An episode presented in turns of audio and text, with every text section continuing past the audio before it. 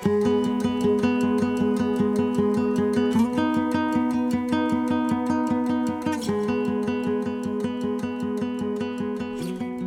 everybody, welcome back to the Keep It Simple podcast. If you've caught this, you're with us for episode 19, and today we're in for a treat. Uh, we've got one of my newer friends, um, Josiah Kee, uh, on the podcast today. Josiah uh, is a gifted uh, Christian believer.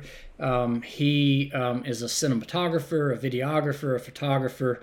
Um, really, really a creative guy. And this episode is going to be unique in that um, Josiah, I just really met and am getting to know. And uh, so it's the first one. We're 19 episodes in. It's the first time um, that we're having anybody on that I have not journeyed with deeply for a long time. Um, that being said, I do expect from uh, kind of humble beginnings, Josiah and, and I will end up journeying together for years ahead. But Josiah, thank you for making time, carving out time to come on the podcast. Yeah, of course. Thanks for having me. Uh, it's a great honor to be here. I told you before we started, I've listened to a couple episodes and uh, love what you're doing, and it's an honor to be here. So thank you. Absolutely, man. Yeah, so we came to know each other. Um, uh, through Brandon Freebie. Uh, I'd have to go back and look what episode Brandon was, but for those of you that are listening, um, we got a lot of response from Brandon's episode. A lot of people from South Georgia reached out wanting to connect with Brandon, and and uh, I came to know Josiah, uh, I guess first through Tim Ross. It's interesting that Tim kind of weaves a thread through a lot of these episodes. At some point, we got to have Tim on, but I guess I first met you just in passing. Uh, you and Echo uh, were working yeah. at Thrive up in Fayette, and uh, Tim and I stopped in for a sandwich one day um, and I got to meet you. Your name is what stuck with me, Josiah, uh, stuck with me from that encounter. And then here in Brandon, you know, it's like you hear about somebody for so long that you almost kind of get to where you feel like you know them. Yeah. Um, and then you finally get to meet them. And so hearing about you uh, from Tim and, and Brandon, and then finally getting able to sit down uh, and have a meal with you a few weeks ago, then uh, kind of begin a relationship and get to know you uh, has been really, really cool.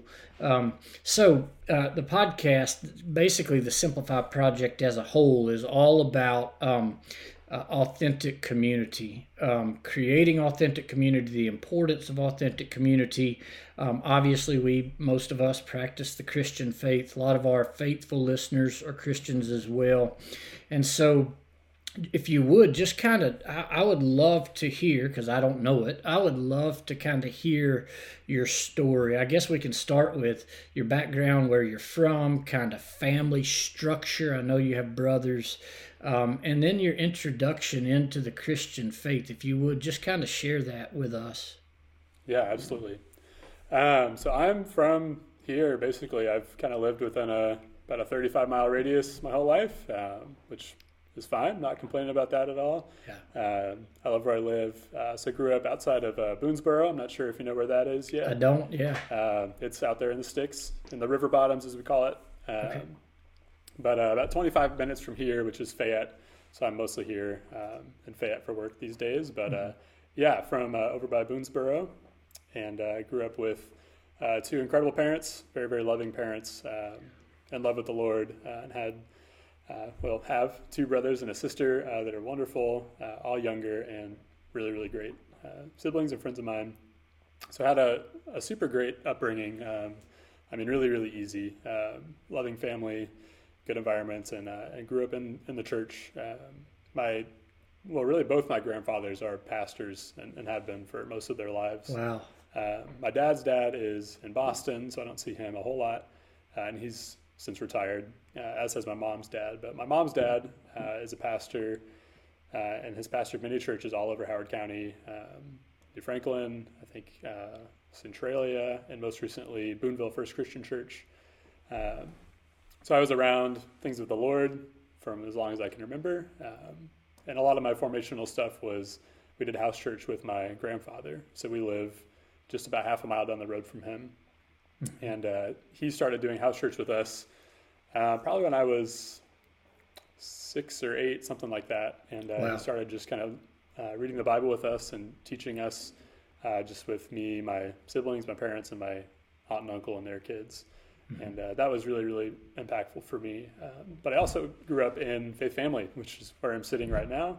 Um, so my parents were uh, the youth leaders for a little while.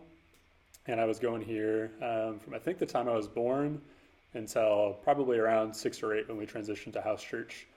Um, and that was really just, it got complicated to get four kids uh, into town for church every week. And yeah. we started doing the house church thing. Uh, so I think the first time I can remember really experiencing God was actually here in this building, um, just 75 feet that way. Uh, I was sitting kind of where the college students sit on a Sunday morning, uh, and I just remember feeling during worship um, just something come over me, some peace that came over me, and, and you know now I know that to be the presence of the Lord, but that was the first time I'd experienced that. And so I remember that um, very vividly, and that was probably I don't remember exactly when, probably around six or seven, if I had to guess. Uh, wow.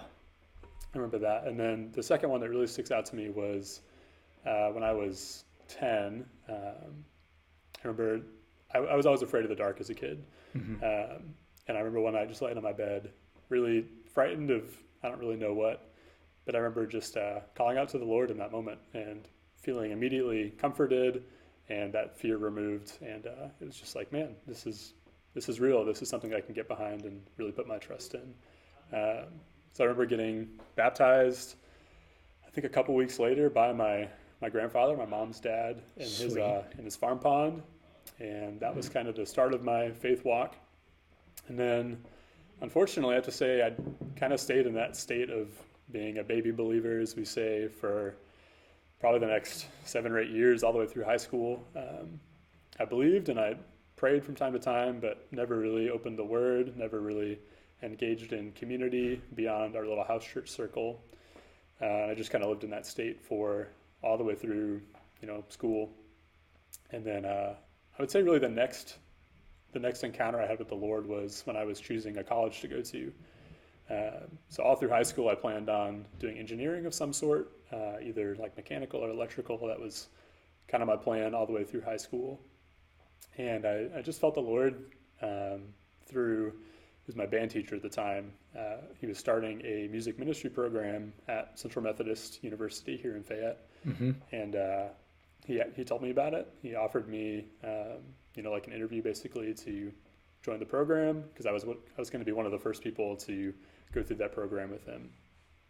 Um, and it was a total 180 from where I was headed, of course. And uh, I'd even just started playing music like the year before, so that was not really something in my wheelhouse. But for some reason, it just, again, that sense of peace and that sense of uh, calling came over me again.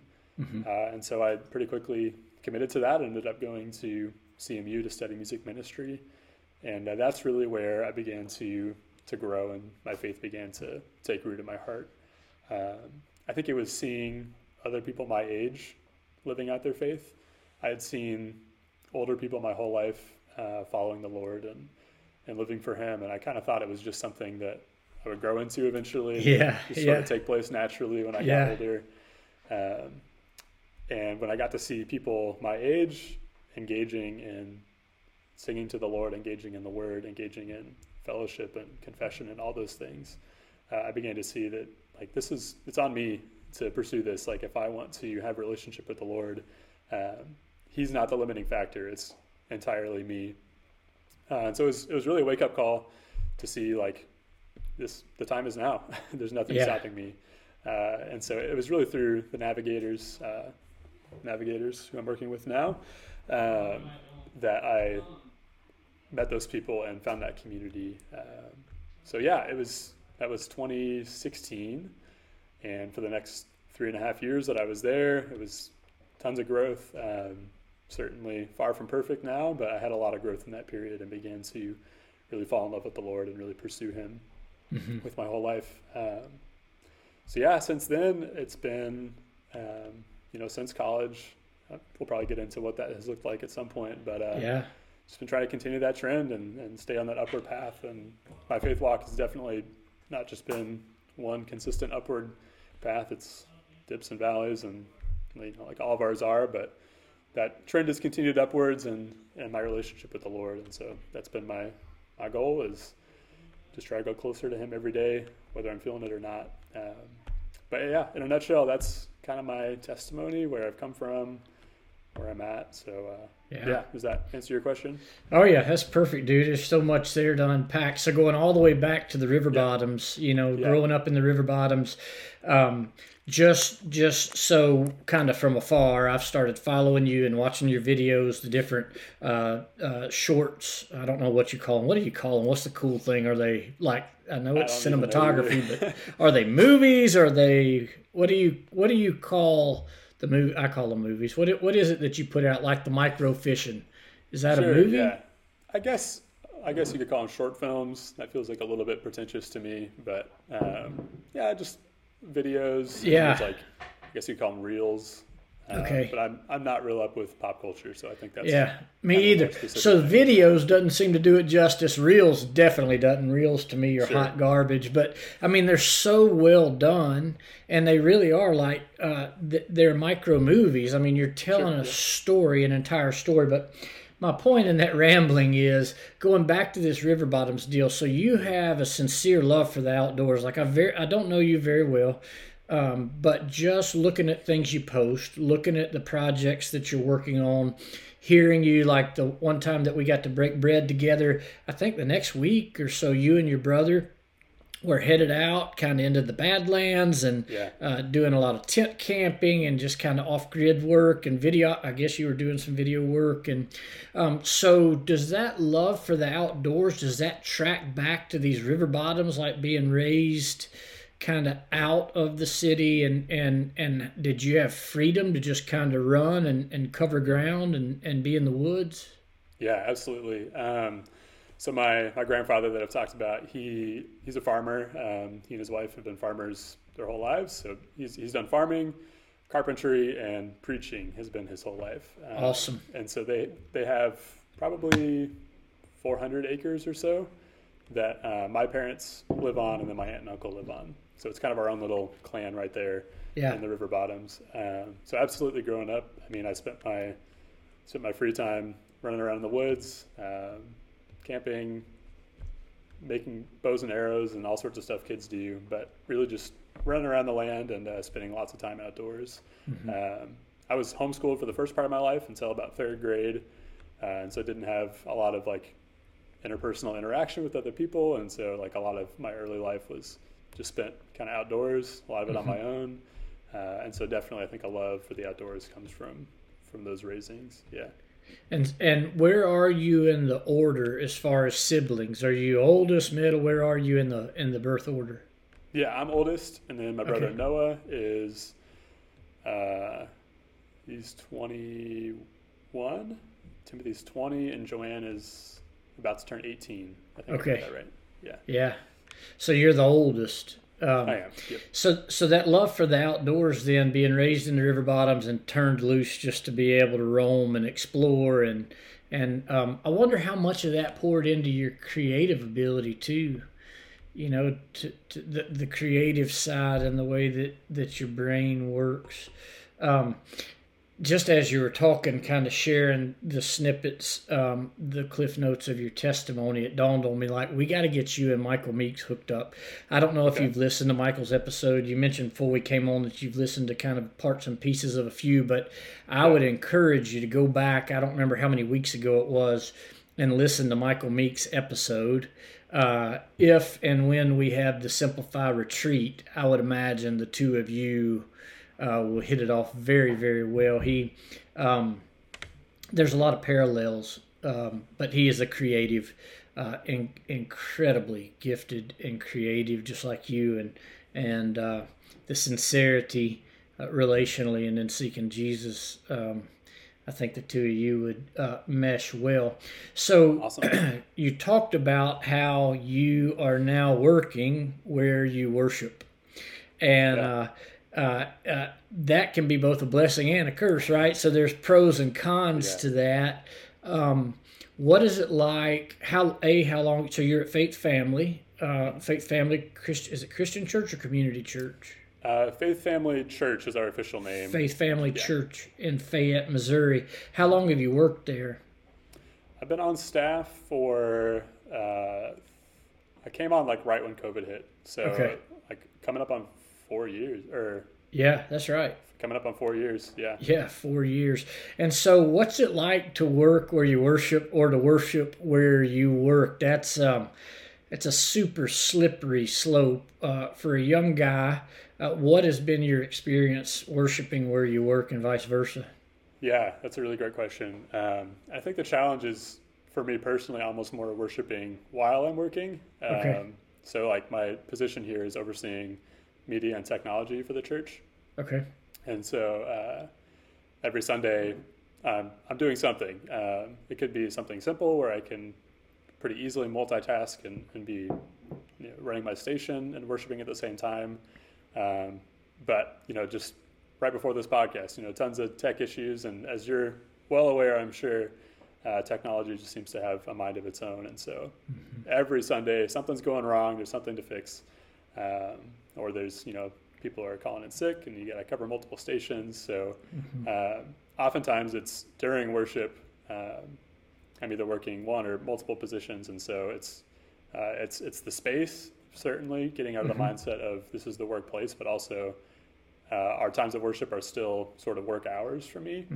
Uh, and so it's really, really challenging. It, it really is. Um, and if I'm being honest, like I've just not been good at it lately. Uh, I, I probably haven't engaged fully in worship in a little bit um, during our, our during our church services.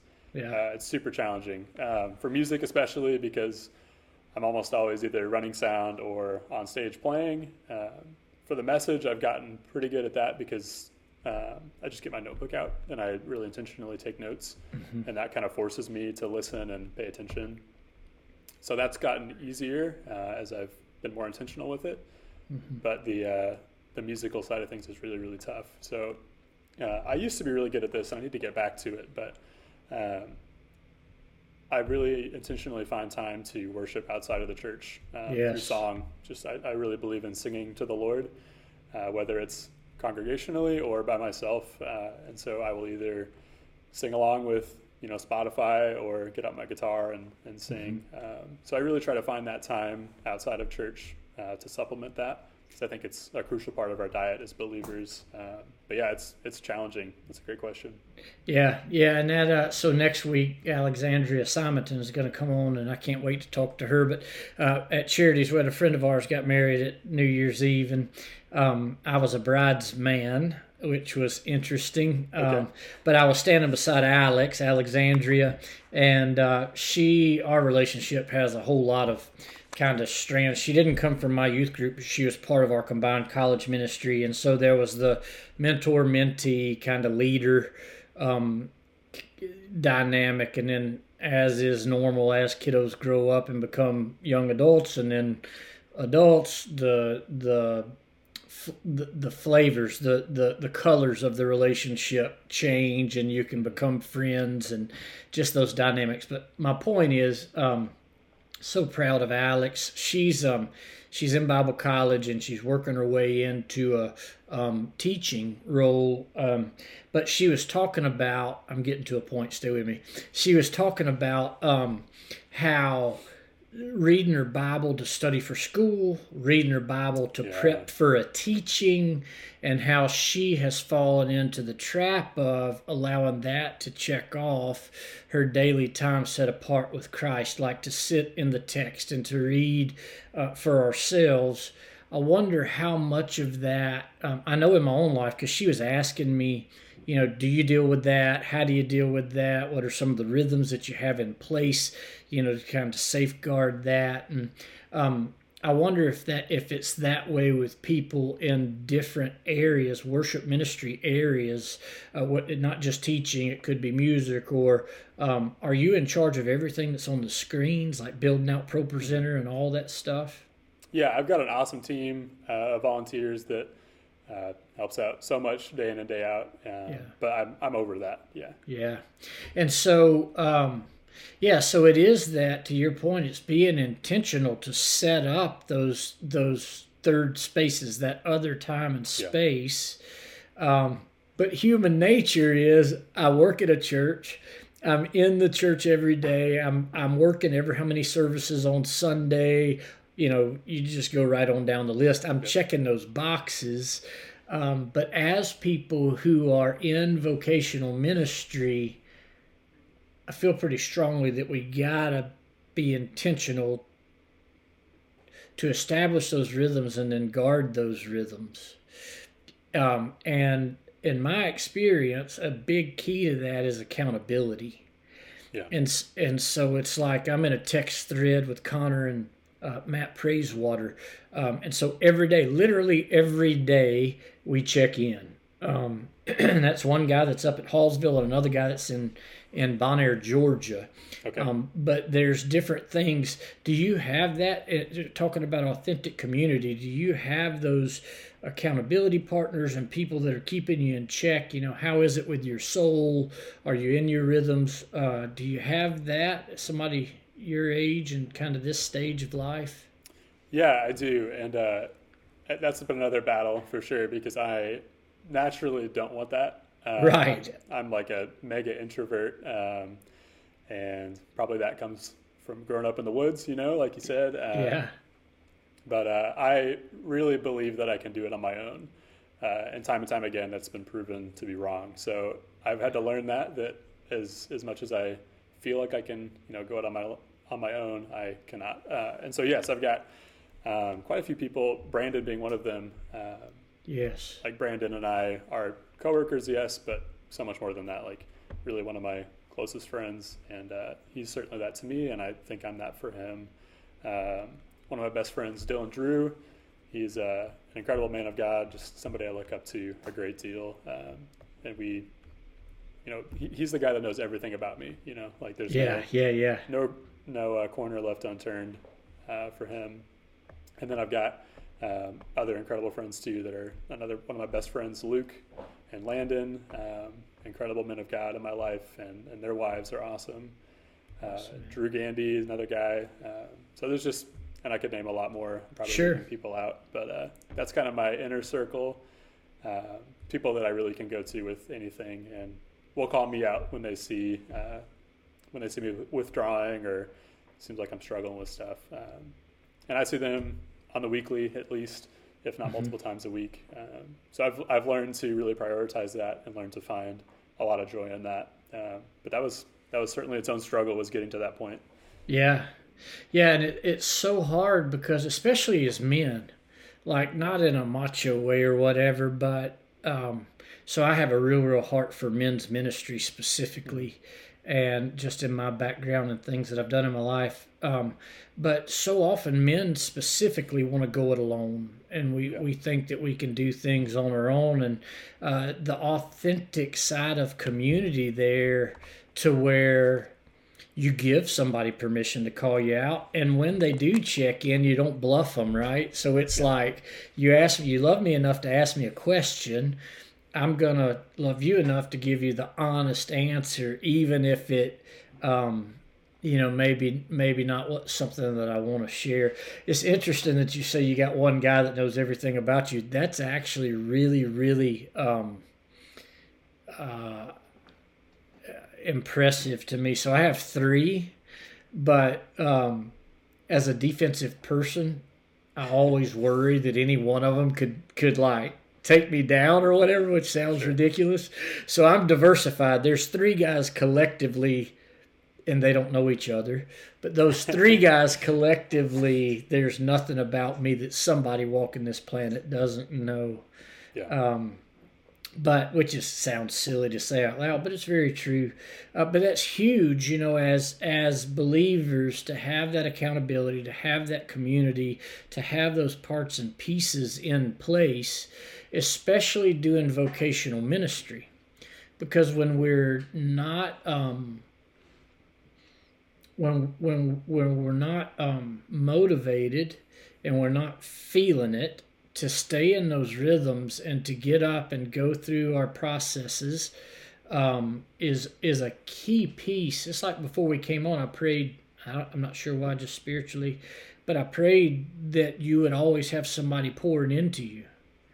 Um, uh, I guess the Holy Spirit thing there, but um, as somebody who is always pouring out to others, serving people, loving people, trying to go the extra mile, um, to tend to people, it's very, very important to always have somebody pouring or somebody's uh, pouring into you because you can't pour from an empty vessel, right?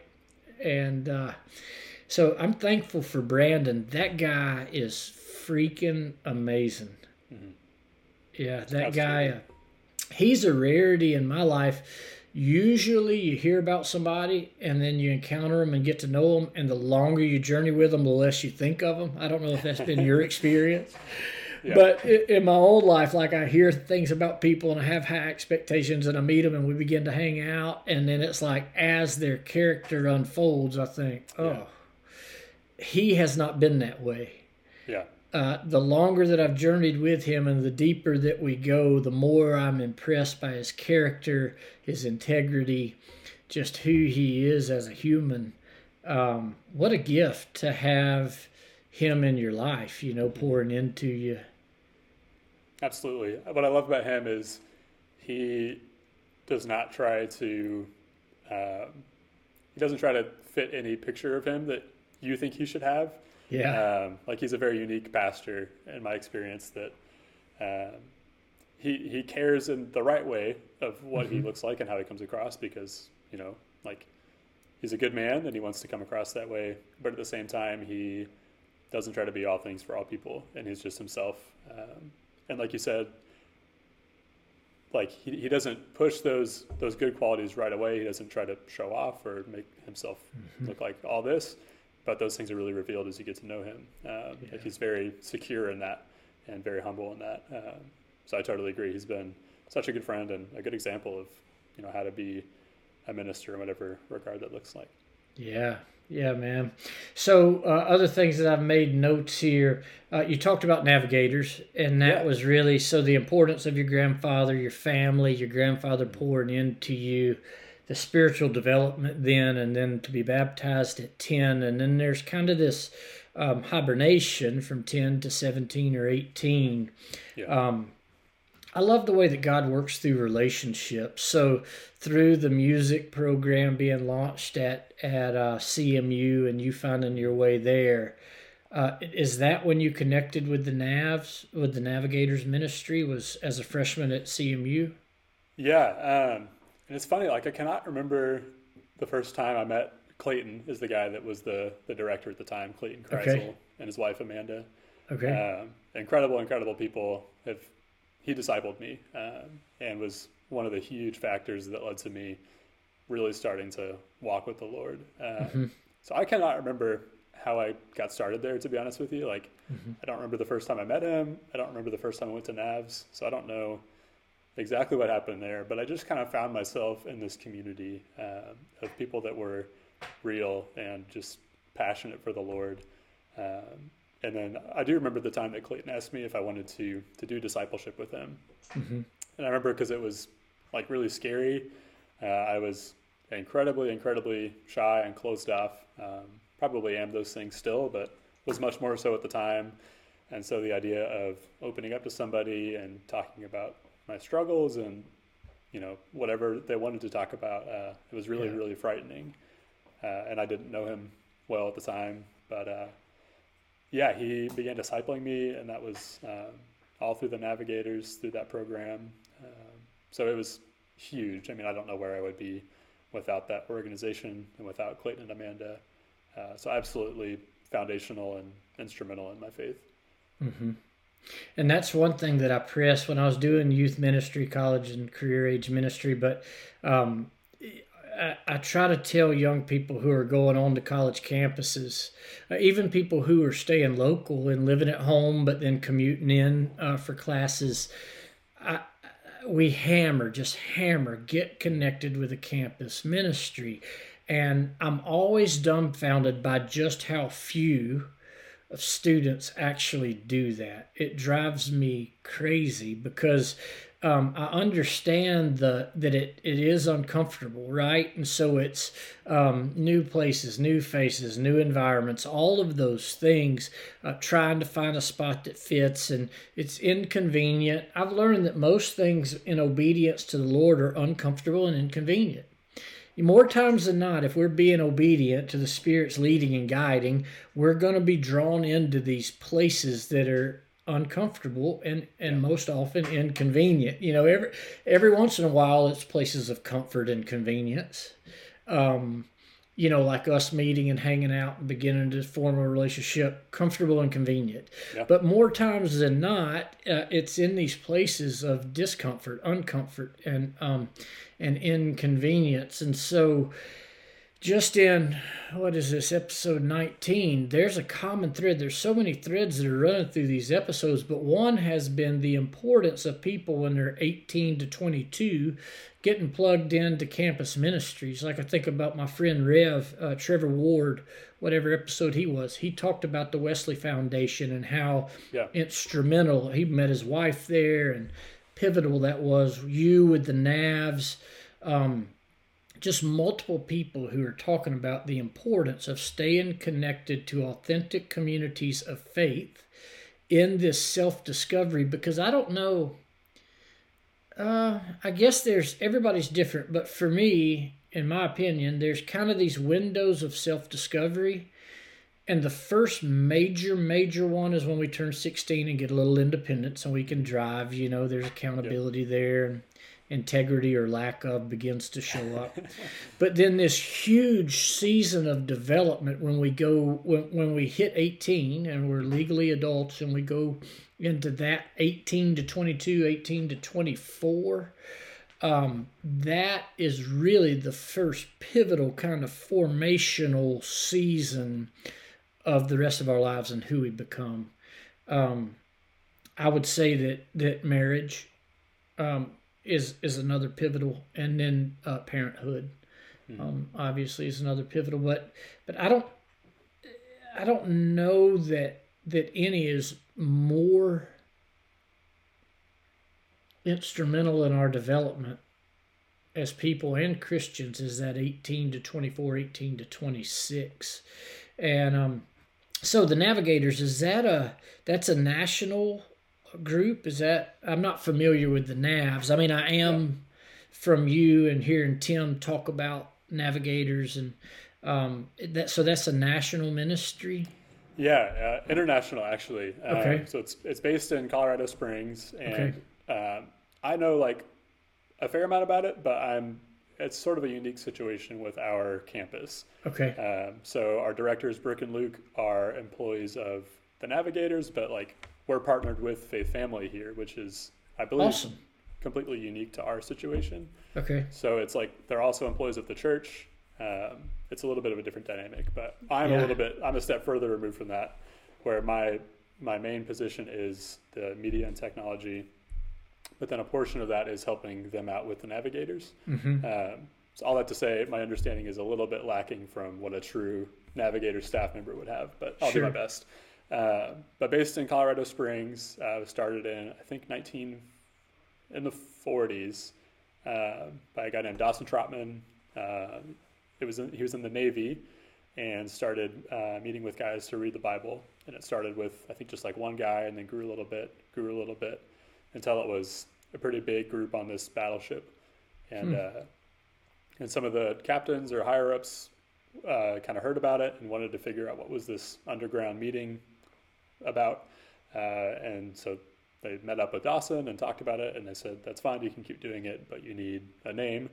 And so he kind of on the spot, I think, said, "We're the Navigators." Uh, Wow. So I might be mixing up some of that story, but that's the gist of it. yeah. Uh, but since then, uh, it's grown into a huge organization that sends missions all over the world. Uh, I'd say their focuses are uh, missions and like young adult ministry. So Okay. there's a huge emphasis on uh, college ministry. So there's campuses all across the nation, and I think there's a couple college campuses internationally, uh, and then mission trips all over the world. Um, so we've sent, just like our campus has sent trips to Uganda and uh, South Korea, and um, probably some other ones that I'm not thinking of right now. But Mhm. uh, yeah, it's a very big organization, but they really give a lot of autonomy to individual campuses. So it, it really feels like our ministry, which is special. So Sweet man. Yeah. So, um, so are you seeing? Is there? It sounds like you said it's unique. Is there a cross pollination? Are you seeing students from the Central Methodist University Navigators? Are they showing up at Faith Family on Sunday mornings to worship with you all? They are, yeah. So we, uh, I don't know about encourage because there's lots of options. There's many different churches Sure. in town, but we certainly share. Like, if you're looking for a place to worship, come do so at Faith Family. Um, so there's certainly that communicated to them, and we probably have, I would say most of them actually attend Faith Family. So we probably have 35 or 40 students Praise Um, God, man. consistently coming to Navs, and of Yeah. that, probably 20 come to Faith Family. So That's awesome. That's that's because there was always a gap. I, I say always in our context there was a gap. Thursday nights was church for our for the majority of our young adults, and and um, not to pad numbers, not for a look, not for the church to get young or all those different motives, but really just wanting young adults to connect in the overall life of the Little C Church. Um, there was always this gap uh, trying to get our 20 somethings to come to Sunday morning worship. And, um, um, you know, thankfully, eventually, one of the local churches that poured into our combined ministry saw the need and really, really made an effort to graft in, to get young and and and to get um, relevant, and to try to graft in those twenty somethings, and it worked. Uh, Connor was a big piece in that. Um, so that's awesome. That's that's extremely encouraging that the navigators at CMU are are connecting to a larger faith community and getting plugged in to the life of your local church. That's that's amazing, man. Yeah, it's super powerful, and we're uh, yeah just so thankful for that unique Yeah. relationship. It's been really really cool. So I want to ask you about discipleship. You said that did you Yeah. say Clayton? Is that name right? Clayton. Yep. hmm discipled you. So years ago, years and years ago, it bothered me. You know, uh, the text "Go therefore, make disciples of all the nations." You know, and so you can you can. I did this one time. You can go to just you can just throw a dart. You can go to almost any church's website, and if they've posted a mission statement um, or a core values statement, it's going to have something about make disciples, right? And uh, but then the the part that really bugged me is if you called those places, which I did a few because they were friends of mine, and and you ask, okay, the goal of the church is to make disciples, like like the actual um, commission is to make disciples. What are you doing to make disciples? Like, what's your what's your discipleship program look like? And I would get answers like, "Well, we have Sunday morning worship, and we have men's Bible study, and we have this, and we have that." And I'm like, "No, like, what is your actual discipleship process? Yep. Like, not your ministry offerings and these different lanes of ministry. Like, what? How do you disciple people?" And I forget now how many I called, but it was a lot, double digits. And there was like one place that said, "Oh, this is what we do." Bop, bop, bop, bop, bop. You know, and they just kind of went down the list and what their process looked like. So, what did that process look like with you and Clayton, or with the Navigators, or with Faith Family? Like, um, you say that he discipled you and took you through that process. In your experience, what was that? What did that look like? Yeah, um, too true. I, I mean, it's such a huge commandment, and like really, I feel like the whole purpose of the church is discipleship. And anyway, not to reiterate what you said, but I totally agree. Um, so for navigators, it's um, it's huge, uh, absolutely huge, both in the context of the international organization, but also our campus. Um, probably, if we had to forego either the weekly meetings or discipleship, we would we would ditch the big meetings and just do discipleship. Amen, Uh, man. It's just so important. Um, So for Clayton, uh, he, man, he discipled me for like two years. So there's a lot of ground covered, uh, and he had a whole library of of tools, you know, worksheets, um, booklets that walk you through either a topic or a section of scripture. Uh, we would do we did some evangelism training. We would go out and talk to people. Um, I think I remember one time we just sat down and read like the entire book of Romans. In one sitting, which is really powerful. Um, but just devoted to prayer and diving into the Word and, and teaching, um, mm-hmm. really one on one. It was actually one on two. Another one of my best friends, uh, Arnold is his name, who's uh, he's living out in California now. So yeah, I know Arnold. Of, yeah, that's right. You do. Yeah, yeah. I got uh, to meet Arnold. He's awesome. He's also one of my best friends under the yeah. sun, uh, and you know, we should have him on. We should have Arnold on this thing. He would be, yeah. You could talk for hours and hours to him. That would be really awesome. Yes. Uh, I can make that connection if you want, but yes, awesome. let's do it. Yeah. So it was actually a one-on-two. So Clayton discipled both of us together, okay. um, and so it was just there was no cookie cutter. It was clear that he had sort of a, a rough process and a um, sort of a list of categories that he felt like were important to impart to us, uh, but there was no step by step procedure because okay. everybody's different. And that was really clear to me. Uh, he was willing to be flexible and, and, make changes and really do whatever he could to accommodate for what we needed spiritually. Mm-hmm. Uh, so, yeah, whether it was uh, reading the Bible together, whether it was just praying for each other, going out and training, uh, just doing fun stuff sometimes, you know, mm-hmm. whatever that looked like. Uh, there was, again, kind of a body of, of information and a body of, of preparation that he had put in to draw from. Mm-hmm. Uh, but it was very much relational and just focused on like pursuing the Lord together. Cool. Um, so that's certainly something I've I've tried to bring into my life as I begin to disciple, and I just to be honest with you, feel like very inadequate and unprepared mm-hmm. to be discipling, but I have yeah. been for a couple of years now, and uh, and despite me and in spite of me, um, you know, the Lord has done some amazing things. But yeah. Uh, yeah, it's I've really learned that it's it cannot be cookie cutter. It can't be step by step, uh, but there's also a great deal of preparation and work that goes into it. Mm-hmm. Uh, so that's certainly what he modeled for me. And that was my next question: is is the way that he that Clayton went about it with you and Arnold? Is it repeatable? But it sounds like it was there was enough structure, but it was loose enough. So is is the way that Clayton went about discipleship with the two of you, in your opinion, is that repeatable? Can you take what he modeled and repeat it?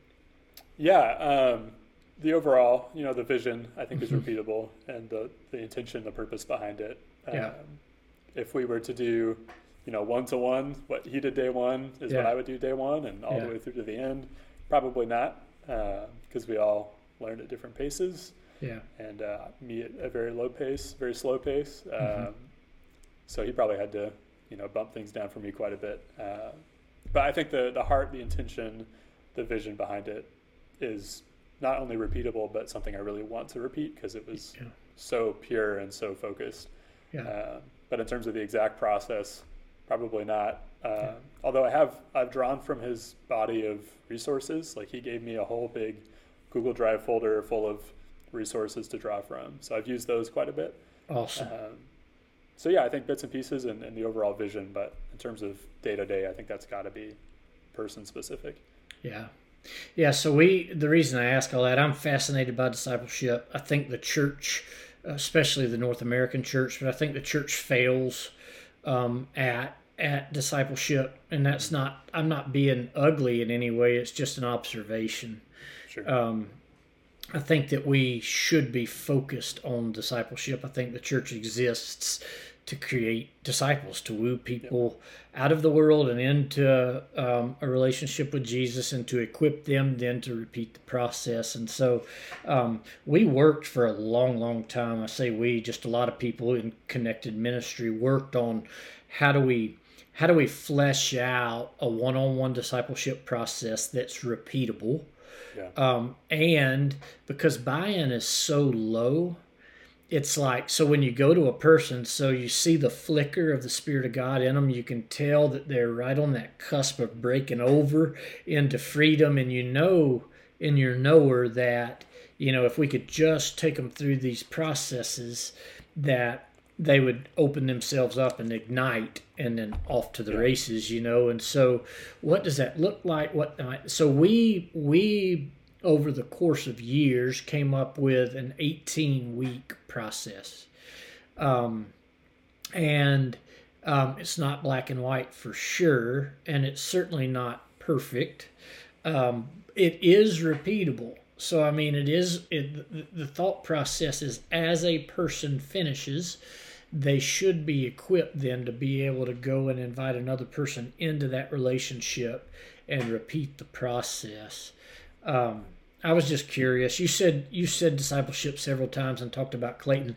I'm always fascinated by the way that different communities of faith, you know, churches and relationships go about discipleship. So, hmm. um, yeah. So, changing gears again, then. So to talk about um, the creative side, your creative side, and um, so impressive, man. As a creative, certainly not digitally um, but as a person who is artistic and loves to create uh, with leather and different kind of media, um, so at what point, like at what age, did you realize that you are that you were drawn into the arts, uh, whether that be music or or digitally? Like when did you realize, okay, this is this is this is how God made me? Yeah, at some point, I want to come back to to your stuff because that sounds really interesting. So I want what to hear stuff? about your like uh, leatherworking. Oh yeah, yeah, yeah, yeah, yeah. What do you? What kind of stuff do you do with that? Um. Well, it was out of necessity actually. So I okay. rodeoed for a living um, oh, for awesome. 16 years. Yeah, yeah, and um, so that's what I did uh, for the majority of my young adult life. Um, and so I fought bulls for a living, and then rode wow. saddle bronc horses, and um, the first pair of chaps that I ever had as a bronc rider, I loved. They fit me well. Uh, they were made by a guy out in Hays, Kansas. Um, Lester Sims was his name, and eventually they wore out. And I tried uh, different chaps from different makers, and none of them fit me the way that I liked. And Lester had retired, and so I, I reached out to a couple, they're friends of mine now, but at the time I didn't know them, a couple of the main makers in the nation to see if I just shipped them my old leggings, would they use as, those as a template and just kind of recreate what I knew I wanted. And none of those guys were willing to do that. They just wanted to sell me their product, which I understand. Sure. And so I just decided I'll I'll learn how to make them myself, you know. And so I sat down um, at my parents' house and took an X-Acto knife and cut every stitch out wow. of those first pair of leggings and dissected them. And then I went to uh, Walmart and bought poster board and just took a pencil and cut out all those pieces. And uh, I used those as templates. I ordered raw goods. Um, from at the time Tandy Leather, which um, I know now wasn't the greatest, but um, yeah, and just so from necessity, um, did all that, built my first pair of chaps for myself because I knew what I liked and I knew what I wanted, and um, because I was at rodeos like 60 rodeos, 60 to 70 rodeos a year. You know, there's wow. only 52 weeks in a year. So 60 to 70 rodeos a year. I was with guys um, week in, week in, day out, day in, day out. And they would see my leggings and they'd be like, those are really, really cool. Who made them? And I, said, I did. And so then that opened the door to begin building chaps. And uh, so for the first two years, I did not have the confidence or think that the product was good enough to charge people. Um, and these were my friends. And so I just told them, if you'll buy the materials, I'll build your leggings for free. And I don't know how many pairs of chaps I built those first couple years. It was a lot, Josiah. I mean, a lot. And um, after the first few years, I got to where I felt comfortable and confident with what I was doing and um, really did believe that I had a good product. And so then I started taking orders and building chaps. Um, to supplement my income because the bo- we got married and the boys were born. And yeah, so that's uh, thank you for asking that question. Yeah, so that's that was my introduction to leather work, and then um, I have an obsessive personality. So anything that I take an interest in, it's just like this super intense deep dive. Yeah, I feel it. And uh, got completely immersed in the art of leatherwork and um, began to invest time um, and money um, and um, yeah, so started carving and tooling leather, doing a lot of from chaps, started building belts and day planners and wallets and stuff, and then beyond that, really got into the artistic side of things, like large pieces and um, you know, kind of, I guess, kind of painting, but through carving and tooling and um, yeah. So what I learned way too late in life is that um, jokingly I call it civilians, but people in the non-Western world, Yeah. if you can make like journals and and um, keepsakes, things for people that have, and it's not super artistic, but it'll have like brands or initials or um, what do they call it? The monogram uh, Yeah. deal, you know. Uh, if you can build that stuff, people will pay you a lot of money um, to do custom stuff like that. And I learned that way too late. I should have been doing that. I should have been doing the civilian work way, way sooner. Um, cause, cause people in the Western industry, specifically rodeo, you know, you're working hard and, and, uh, you know, you don't want to spend a whole lot. You want to save as much as you can. And so anyway, thank you for asking that. That, um, that I still uh, have all the equipment stuff. Just been so busy with ministry. At some point, we're going to merge the simplify stuff and the leather work, and I'm going to start doing a lot of really custom leather stuff with simplify in it, Yeah. and make that available through the site. But so back to you. Um, this this go ahead. I'm sorry. Oh, I was just gonna say I, I may be a customer because I have some stuff in mind. I would build you stuff just as a gift. Yeah, let me know. Oh, Yeah. it'd be simple. Um, yeah, and that uh, I've done a lot of camera straps actually, custom camera straps. Uh, That's what I was gonna say. Yeah. carve scripture and stuff in for people and um, scenery, mountains and stuff in. Yeah. I would Wow. love to do that for you, um, just a gift to you. But so, at what age did you realize like that God had given you this ability to create, and were, were at what at what age did you were you cognizant of this kind of draw to the arts? Yeah. Um, thinking back, uh, I think the first time I really felt that was um, I grew up like watching like skateboard videos and stuff. Like that was something I was really interested in as a kid, and uh, grew up on a on a gravel road. Uh, and like never got out really, so it was like not really something I could get into. Yeah, Um, but I really enjoyed like watching those types of videos and uh, and any kind of like extreme sports videos. Like when GoPro started rolling out, I was like, that is the coolest thing I've ever seen, and I want something to do with that. Um, so I think like eventually uh, for Christmas or something, I like begged and pleaded for a GoPro. Uh, I think it was probably like 14 or so. Okay, and uh, and my parents got me a GoPro for Christmas, and it was like the most exciting gift I'd- I'd ever received, and uh, just started filming everything, uh, whether it was like this time of year, if there was you know a dusting of snow on the ground, me and my brothers and my cousins would go and and do like snowboarding on whatever hills we could find, and make these really pathetic videos, um, or whatever it was, you know, just jumping on the trampoline, like whatever stuff kids do. Um, just like started filming stuff and, and learning how to edit on our ancient computer that would barely run and uh,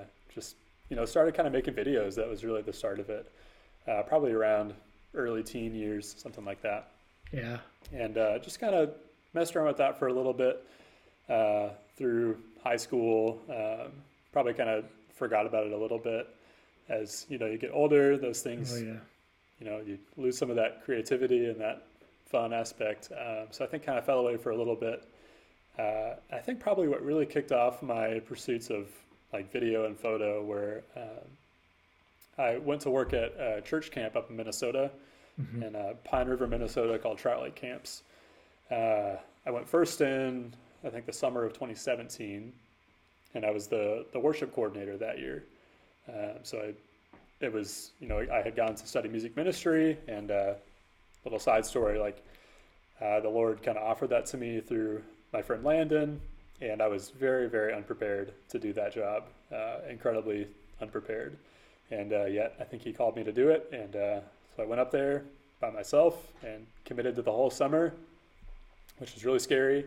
Uh, but I was I was the worship coordinator there for for a summer, uh, leading worship twice a day, six days a week for uh, Wow. first through fifth graders, Wow. and uh, it was it was phenomenal. It was the best summer of my life. Uh, incredible time. Um, so I did that for let's see, did I do that for two summers? Yeah, two summers I did that, I think. And then the third summer I came back as the photographer. So I wanted to come back again, but uh, I, I wanted to try something else. And uh, the guy that had hired me from that camp uh, said that they were looking for a photographer still. And uh, I had never really taken any photos of any quality, uh, but he said he would teach me, and I guess he saw something in me that I could, uh, you know, be good for that job. So Yes. I went up that third summer, and they handed me a camera, and he started to teach me how to take photos, and it was uh, it was like a whole nother echelon of creativity just opened up, um, like really connected with it, and uh, it was just phenomenal, like a super fun time taking pictures of kids doing all these activities, and uh, yeah, just opened opened another door in me creatively. So I, I uh, saved up that whole summer and spent all the money I made at camp on my first camera, like first proper camera when I got back, Yeah. and uh, started making silly little videos again of it was a camping trip or, or whatever that looked like, and, and starting to take photos. And uh, I'm sure you've experienced this, and you touched on it a little bit with your leatherworking, but it's it's so funny to me how something you think is so good can look so pathetic like a year later. like when you first start out, it's like I think this is really good, and then you you know work on it for a year and you go back and look at what you did, and it's like, man, this is I don't want anybody else to see this. Uh, that's kind of been my like a cyclical experience. Even you know even if something I put out a year ago now, I'm like, man, I had no idea what I was doing. Uh, So let me ask you, not to interrupt your train of thought, but let me No, no. ask you. So, the, so the carnal side, like the pride side, is there a part of you that like wants to take that down? Do you wrestle with that at all, or I no? lost you, Ben. Uh oh, I'm sorry. Okay, Um, you're back. I, I was asking like so the carnal side like the the pride side is there a part of you that wrestles with the temptation to go back and take that stuff down so people can't see it do you have to deal with that or no I don't know that I wrestle with it because I do that.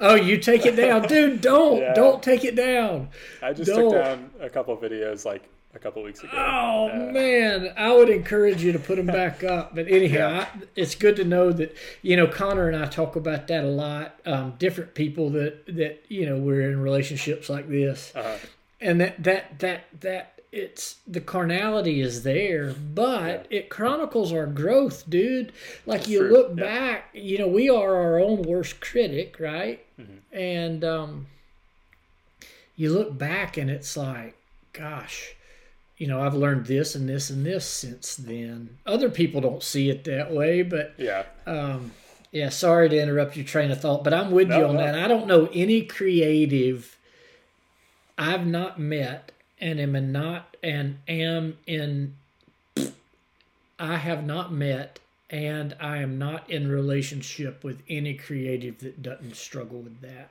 yeah. Like the pursuit of perfection or whatever you Yeah. want to call it. And I think it's I think it's good in some ways. I think it reveals that you are growing. Um, Yeah. You know, if I look back five years ago and said this is the same quality as the stuff I'm doing right now, like that's Something's probably a bad sign. Yeah. Um, but yeah, no, you're you're right about. Uh, I shouldn't be afraid of those things. It does chronicle the journey, and I, I keep them. I don't delete them. I just yeah. set them to private or something. yeah. But yeah, that's a real thing. Yeah, yeah, yeah. So I didn't mean to interrupt your train of thought, but that's something that um, friends of mine and I talk about all the time. I got a friend right here in, in Middle Missouri that's a cabinet maker and and a custom cabinet maker, and he talks about when he delivers goods, he knows every flaw.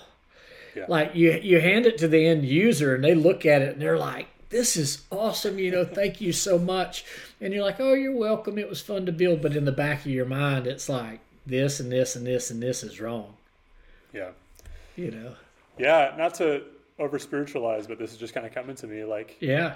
how how incredible is it that the Lord makes us and sees all those imperfections, like all those flaws, everything that nobody else sees, even more Yes. than we notice, and yet has like so much pride in that work. Uh, yeah, that's, that's, amazing. Yeah, the text says he delights. Yeah, it's a um, masterpiece. Yeah, even with the imperfections, you know, yeah. and and doesn't go back and take down the the other posts. You know, it's like, yeah, uh, yeah, that's that's a good good word yeah, so you get this camera, you save your money. I love that. So you save your money, work a whole summer taking photographs. Your eye is amazing. I think that's one thing that I appreciate most about looking through stuff that you post and things that you've done, whether it be still photography or the videography.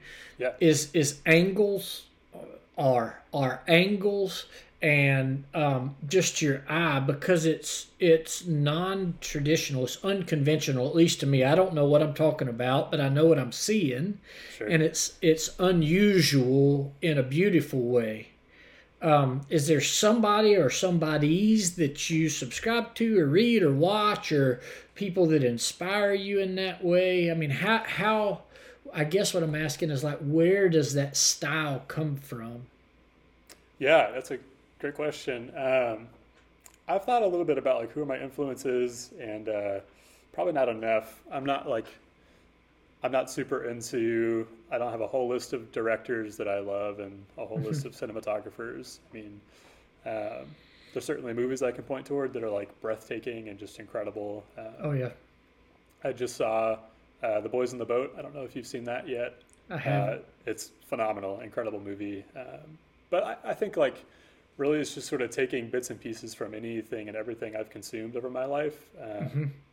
And I think I've learned that I am not a traditional like schoolroom learner. Um, if you tell me to go study a textbook for an hour and be ready to cover this chapter, like not going to happen. I mean, I'll grind it out and do my best, but it's it's an uphill battle. Mm-hmm. But like little bits and pieces, like um, like certain aspects of, of visual arts like i can just remember certain certain moments in my life where i'd notice like specific lighting which is really random like mm-hmm. i was in uh, i was in peru in high school for a service trip i just remember like specifically one kind of snapshot in my mind of like where i was standing where the sun was and the sunset was coming in and kind of like casting a, a light through the trees um, like there's a handful of like those sort of snapshots that I have that I don't remember really thinking about like that at the time, but they're stored somewhere up here. Yes. Um, and so I think I've just kind of had.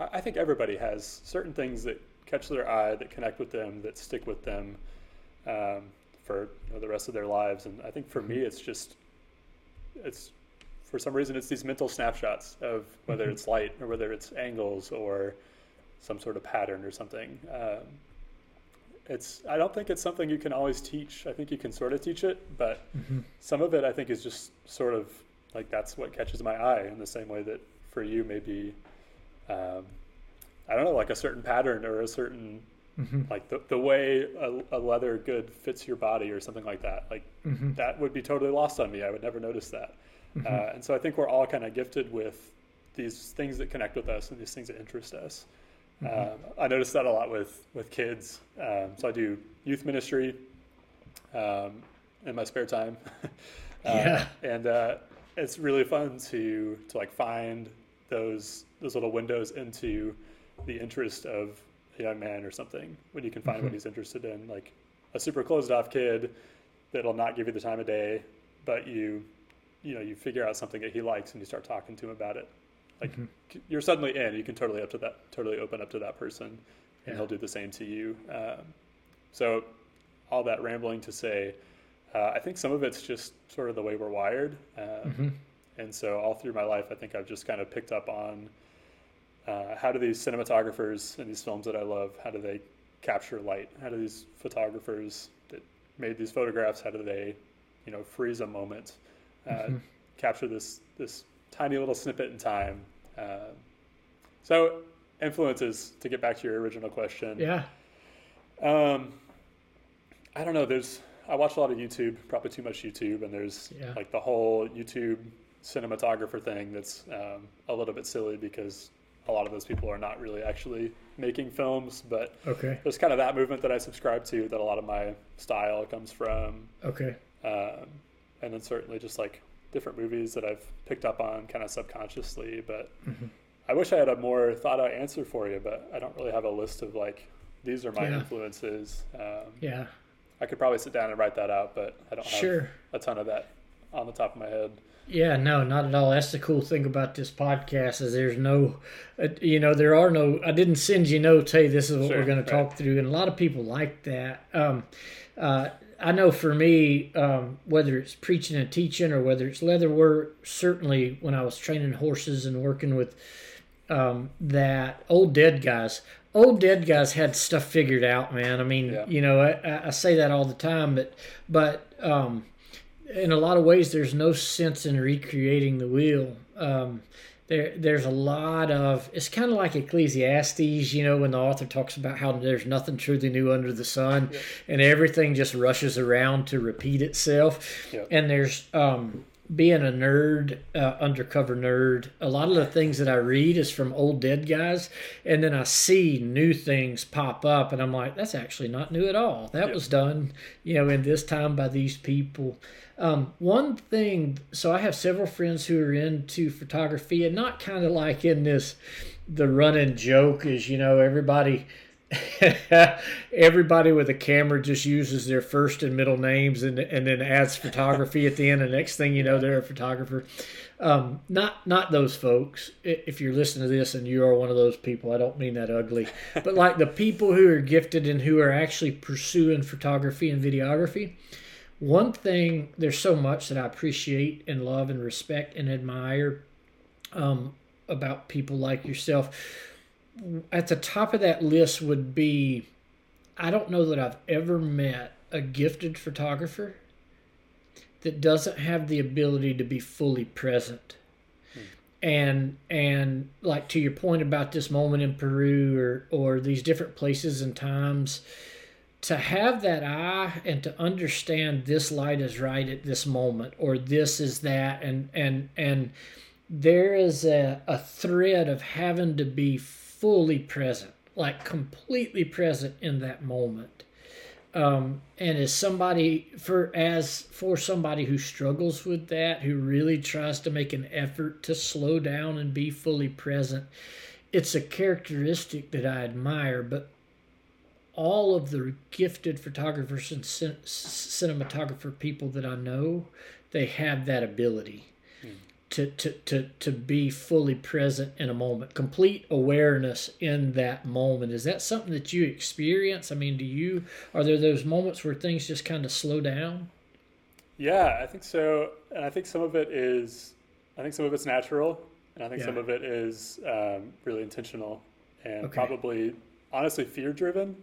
Um, I'm, you know, I'm, I'm still a youngish guy, but like starting to you know, 26 is the first birthday that was like, man, I'm starting to starting to be an adult here, and like oh, time yeah. is passing, yeah. and, and this year has felt much shorter than the last year, and, and that year shorter than the, the year before that. Yeah. So honestly, I think a lot of it is like fear driven. Of these moments are just flying by, um, mm-hmm. absolutely flying by, and so for me, like photography and video is kind of a way to preserve these moments. Um, oh wow! To to be aware and to like it's just so profound to be able to capture like a mm-hmm. split second in time and mm-hmm. to be able to go back to that like that incident in Peru, um, like I have no photo of that. There's no picture that exists. Oh, that's just that was just mental. Yeah, mm-hmm. never. Oh, I missed that part. So yeah, you yeah. didn't have a camera with you, like that's just Correct. in your. Yeah.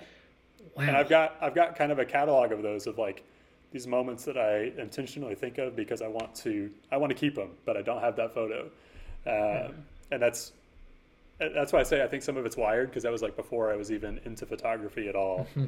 um, and even moments like further back into childhood that are like these very vivid snapshots. Mm-hmm. Uh, so I think some of it is, I think some of it's gifting uh, of ability to be present. Like I think that's real, but I also know that I don't always have that. like that's, that's yeah. a temporal yeah, thing. Yeah. Um, I also daydream a lot and can find it hard to be present and can be kind of a space cadet sometimes.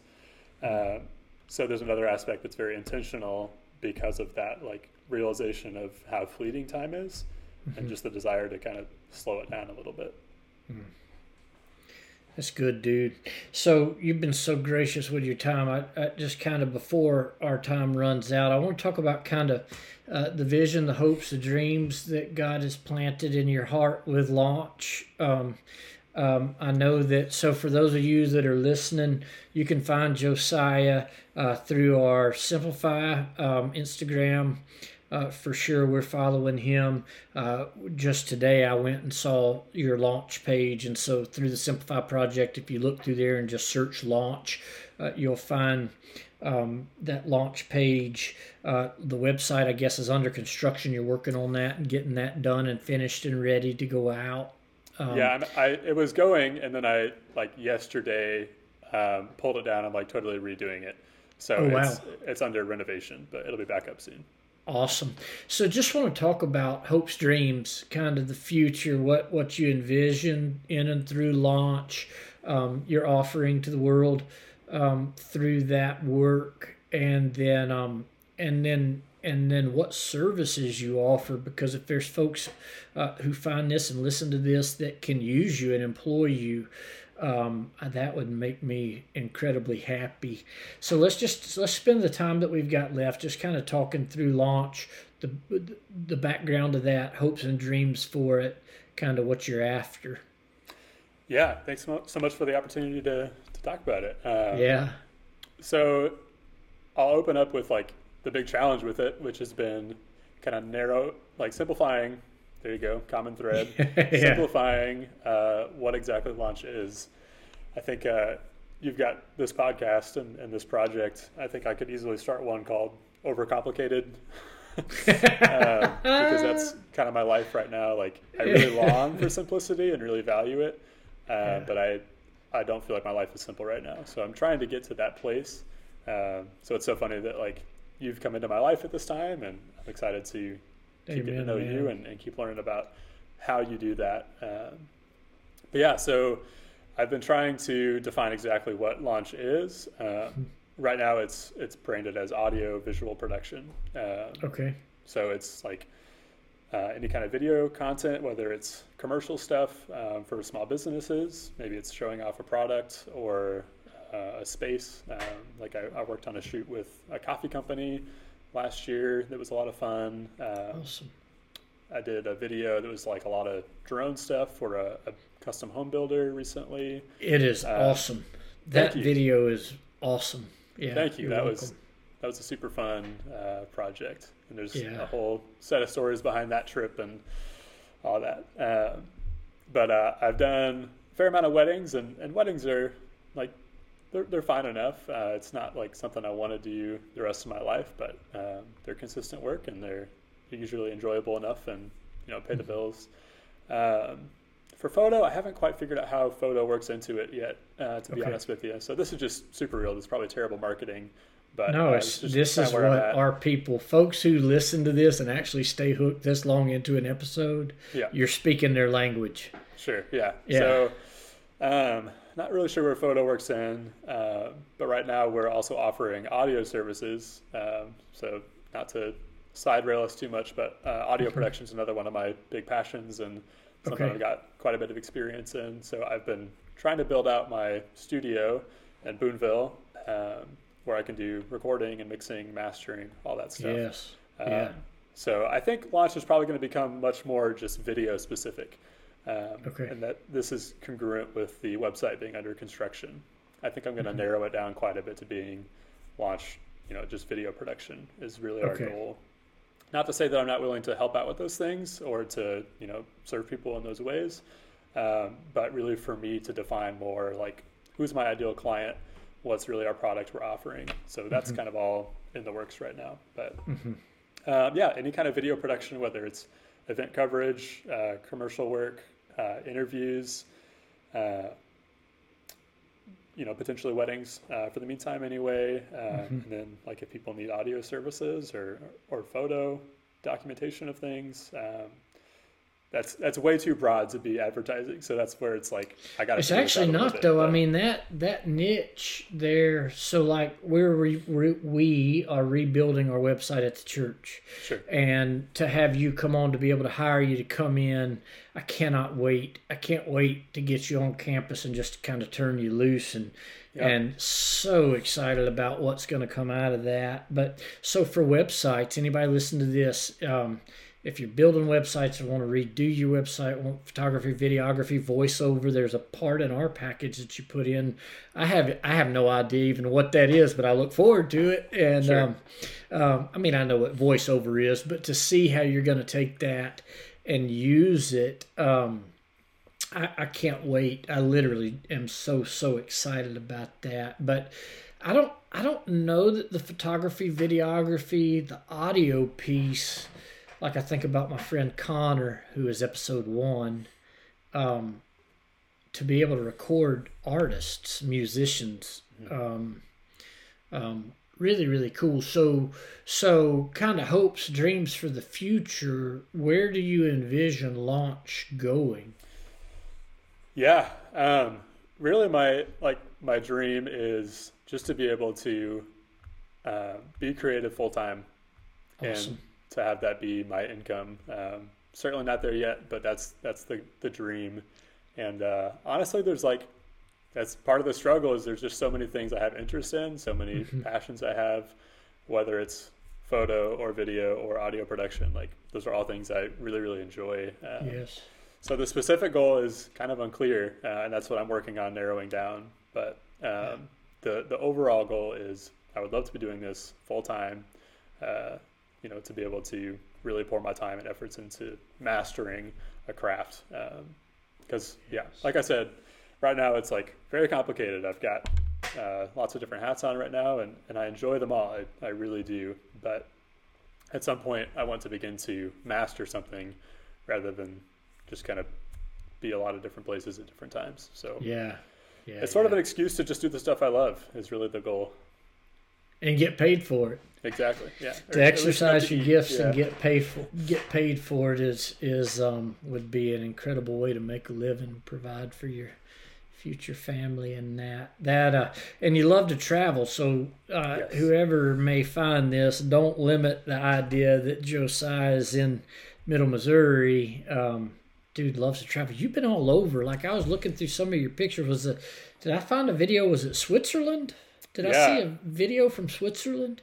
I've been so blessed to travel. Um, so Peru in high school, and then I went on a mission trip to Romania uh, in 2016, and then a mission trip to Uganda in 2021, maybe.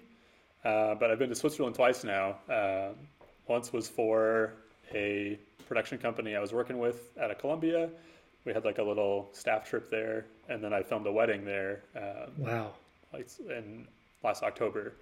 Uh, so that video that I just put out last week, um, yes, was residual from that trip. So uh, yeah, I, I love travel, uh, absolutely, yeah. and uh, and really, I guess what I would say with launch right now is it's it's sort of like discipleship. Um, like mm-hmm. it's it's not cookie cutter. Um, there's there's a pool of things I can offer that I feel like I can provide uh, a value to people, and whatever that is, I want to offer that. Um, yeah. So, like for people out there, if, if you're looking for something, like I'm confident in my ability to produce video, photo, and audio, and how that works together in like a really concise business plan. I'm not sure yet. Um, yeah. But I'm happy to offer any combination of those things to people wherever that may be. So that's awesome. that's that's the more concise business pitch. But yeah, man. And how how would you prefer them reach out or contact you? How can yeah. they find you? Probably the best would be email. Uh, so Josiah, J O S I A H, at launch av.com. Awesome. Uh, you can email me there, or uh, I'm on Instagram, just my full name, Josiah yeah. Kee, J O S I A H K E E. And then we have a, a launch page as well. It's I think it's launch dash AV uh, on Instagram. So any of those places would be great. Yeah, I just found a launch page today. Um? And yeah, to follow along, uh, both from my personal and from the Simplify project. Awesome. Um, yeah, yeah, yeah. Awesome, dude. You've been so gracious. I know you're at work. I know that um, you're sitting literally in the church, uh, carving off some time to visit with us. Thank you so much. Uh, for those of you that listen, once the Simplify um, retreat actually takes place, you'll get a chance to meet Josiah. He'll be the one venturing around with cameras and videos and capturing all of our time together, I hope. And uh, so it'd be a cool moment, man, getting everybody in one place at one time, all these parts and pieces from different episodes uh, for people to actually meet one another in person, uh, to fellowship and, and play hard and learn together, to worship together. Uh, I cannot wait at some point we're going to make that happen. But Josiah, thank you. Uh, we'll have to have you on again. I've I've been uh, somebody suggested the other day that we kind of have these cross pollinations. So if we have Arnold on, maybe I'll have you and Arnold on. Yeah, there you um, go. At the same time, kind of build off of that. I'd love to have um, like to have Brandon and Connor on at the same time. Uh, uh, as I kind of think about people that we've interviewed and, and have kind of in the hopper coming, uh, different folks that I would love to connect. Uh, you and Michael Meeks would be amazing. But anyhow, thank you for carving off the time. Thank you for coming on. Uh, such a treat to introduce our tribe to you. And uh, I can't wait for you to get to know and, and do life with some of our people. Uh, thank you. You've been so gracious and honest, open, transparent. Uh, thank you, brother. I appreciate you. Yeah, thank you. It's been such an honor. Um, so cool to hear more about these people that I've heard in other episodes, and I look forward to meeting them as well. Um, yeah, thank you for your time, and, and I want to sit down and hear more about you at some point. You know, I feel like I have talked about me a whole lot, but I'd love to hear about you and your rodeo journey and how you got from there to pastor. So you and I will need to sit down again. Yeah, count me in. That'd be great. All right, talk to you soon. See ya. See ya.